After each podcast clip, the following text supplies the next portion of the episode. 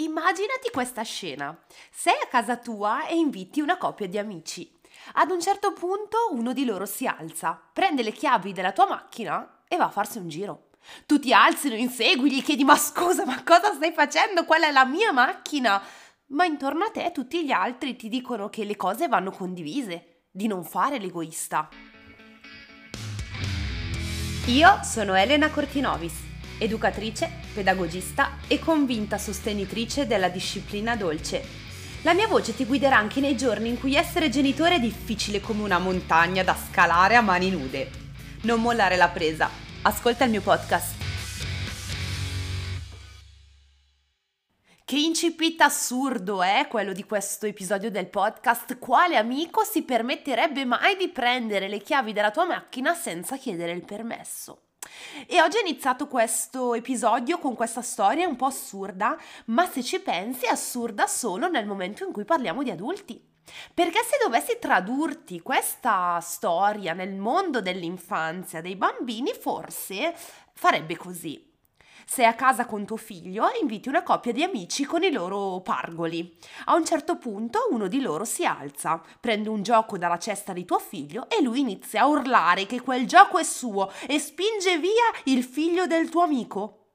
Tu ti alzi e gli dici che, che le cose vanno condivise, di non fare l'egoista, che condividere è bello.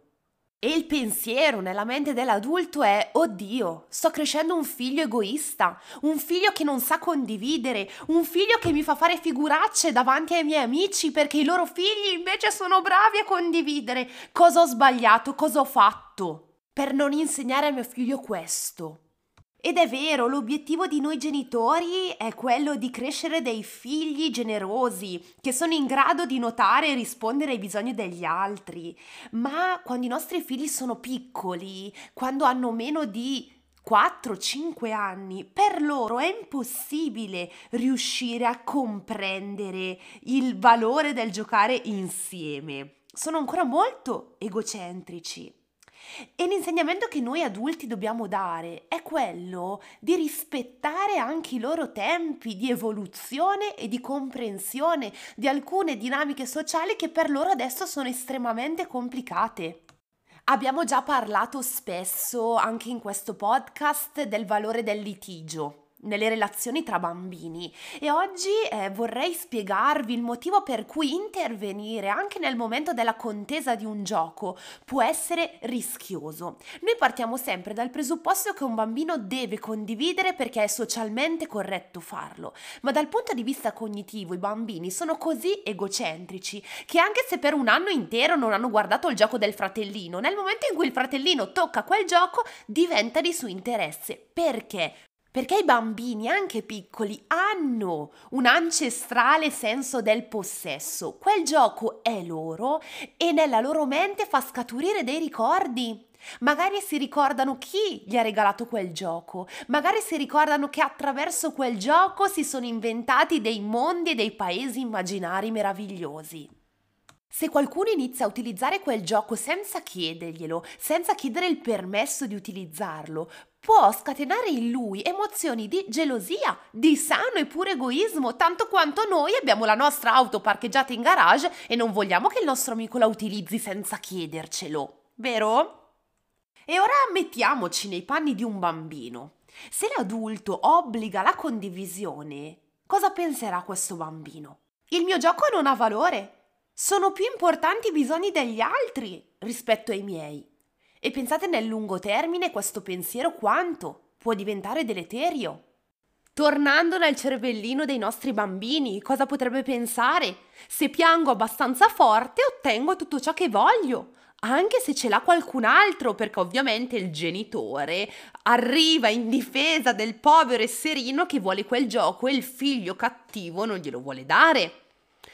Ancora, senza un adulto che interviene, io non saprò mai quando e come posso giocare con i miei giochi o coi giochi degli altri. Ma, ma quindi sono una persona sbagliata? Perché non sono in grado di condividere i giochi? Beh, a questo punto è meglio se gioco velocemente, perché non so per quanto tempo avrò in mano questo gioco che tanto ho desiderato. Ed infine, Cosa potrà pensare il cervello di un bambino? Potrà pensare che se riesce a prendere il gioco del fratello, sarà costretto a giocare alla svelta, a nasconderlo, a mentire, perché altrimenti non l'avrà più. E vabbè, lo so cosa state pensando. Dopo che vi ho raccontato queste dinamiche e vi ho fatto entrare un po' nel cervello dei nostri figli, starete pensando: sì, vabbè, Elena, che esagerata, non esageriamo, nessuno è mai morto sentendosi obbligato a condividere. Ed è vero, sono d'accordo, nessuno è mai morto.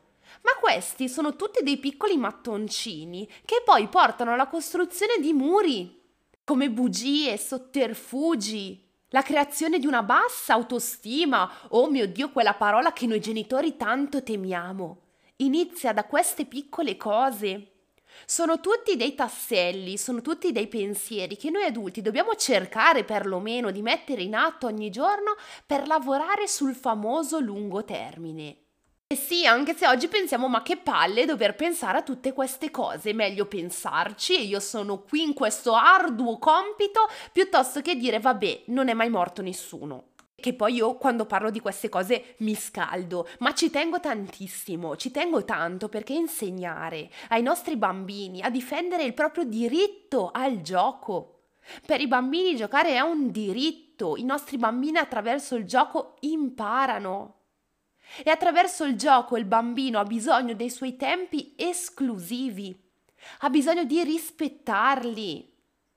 Il nostro bambino va aiutato nel rispetto di tutto questo, perché anche noi oggi adulti abbiamo bisogno che i nostri tempi vengano rispettati.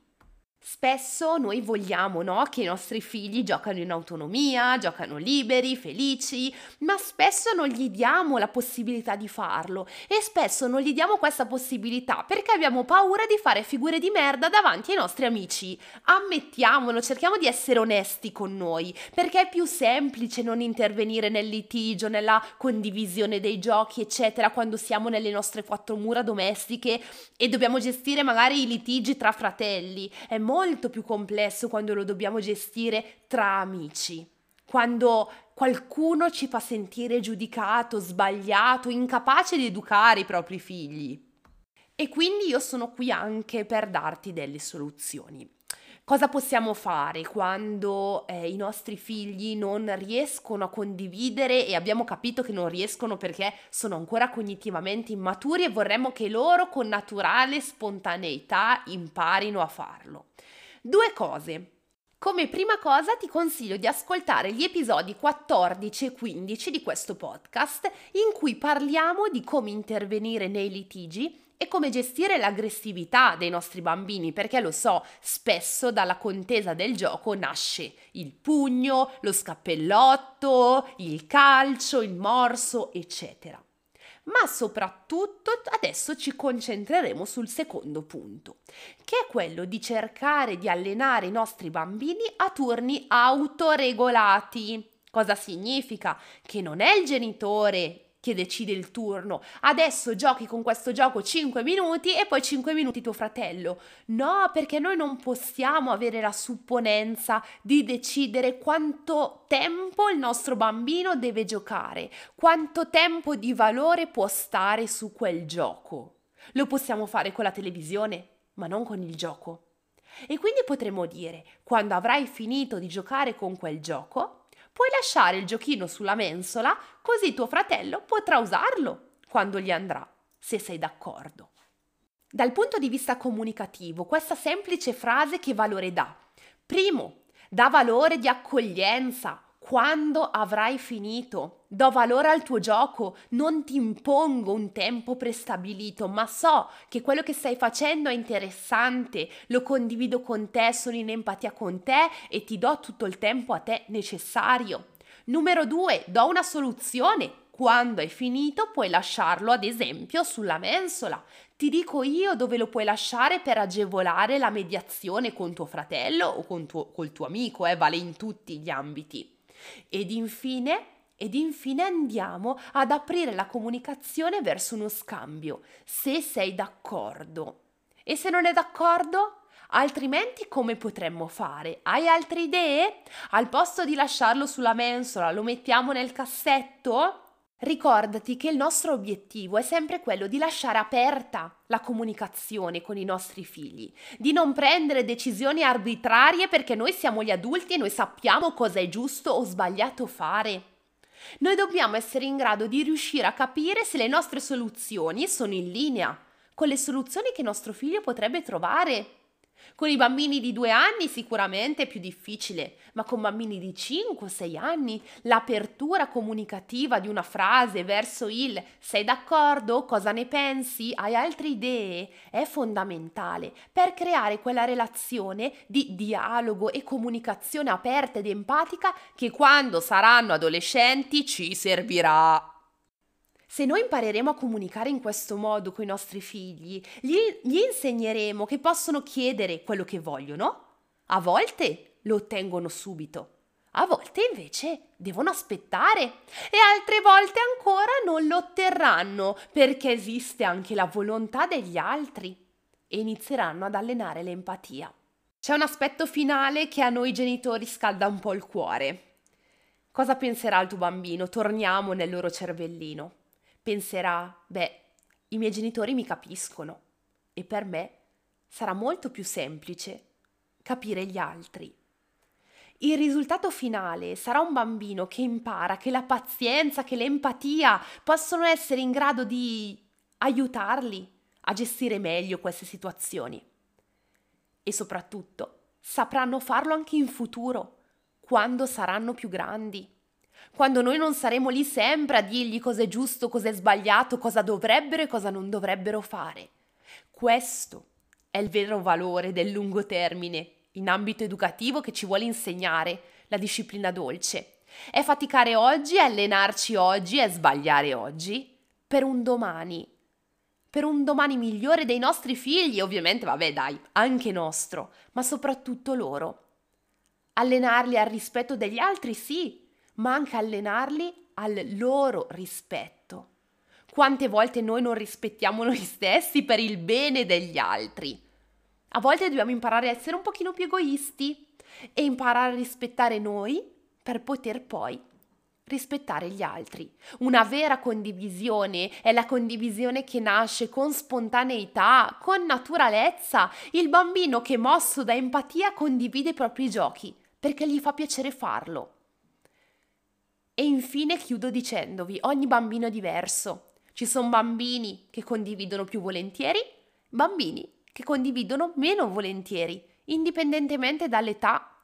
Ma non è forse vero che ci sono adulti che condividono le proprie cose più volentieri e adulti un po' meno? È normale, fa parte dell'essere unici e irrepetibili. E quindi proviamo un pochino a accettare anche questa parte dei nostri figli, che loro saranno diversi da noi così come noi siamo diversi da ciascun essere vivente di questa terra. Le riflessioni di oggi sono importanti, sono da mettere in atto, sono da valutare, sono da portare nel vostro quotidiano e nel vostro presente.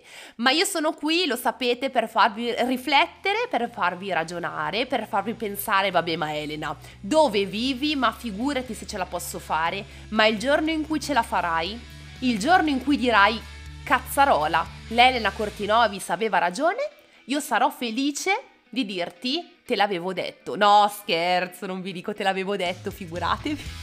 vi dirò sono felice, sono fiera di te, sapevo che ce l'avresti fatta. Forza genitori, ce la possiamo fare, non siete degli animali se i vostri figli non sanno condividere i giochi. Fa parte della crescita. Noi ci vediamo settimana prossima per il ventesimo episodio del podcast. Un abbraccione gigante e buona giornata!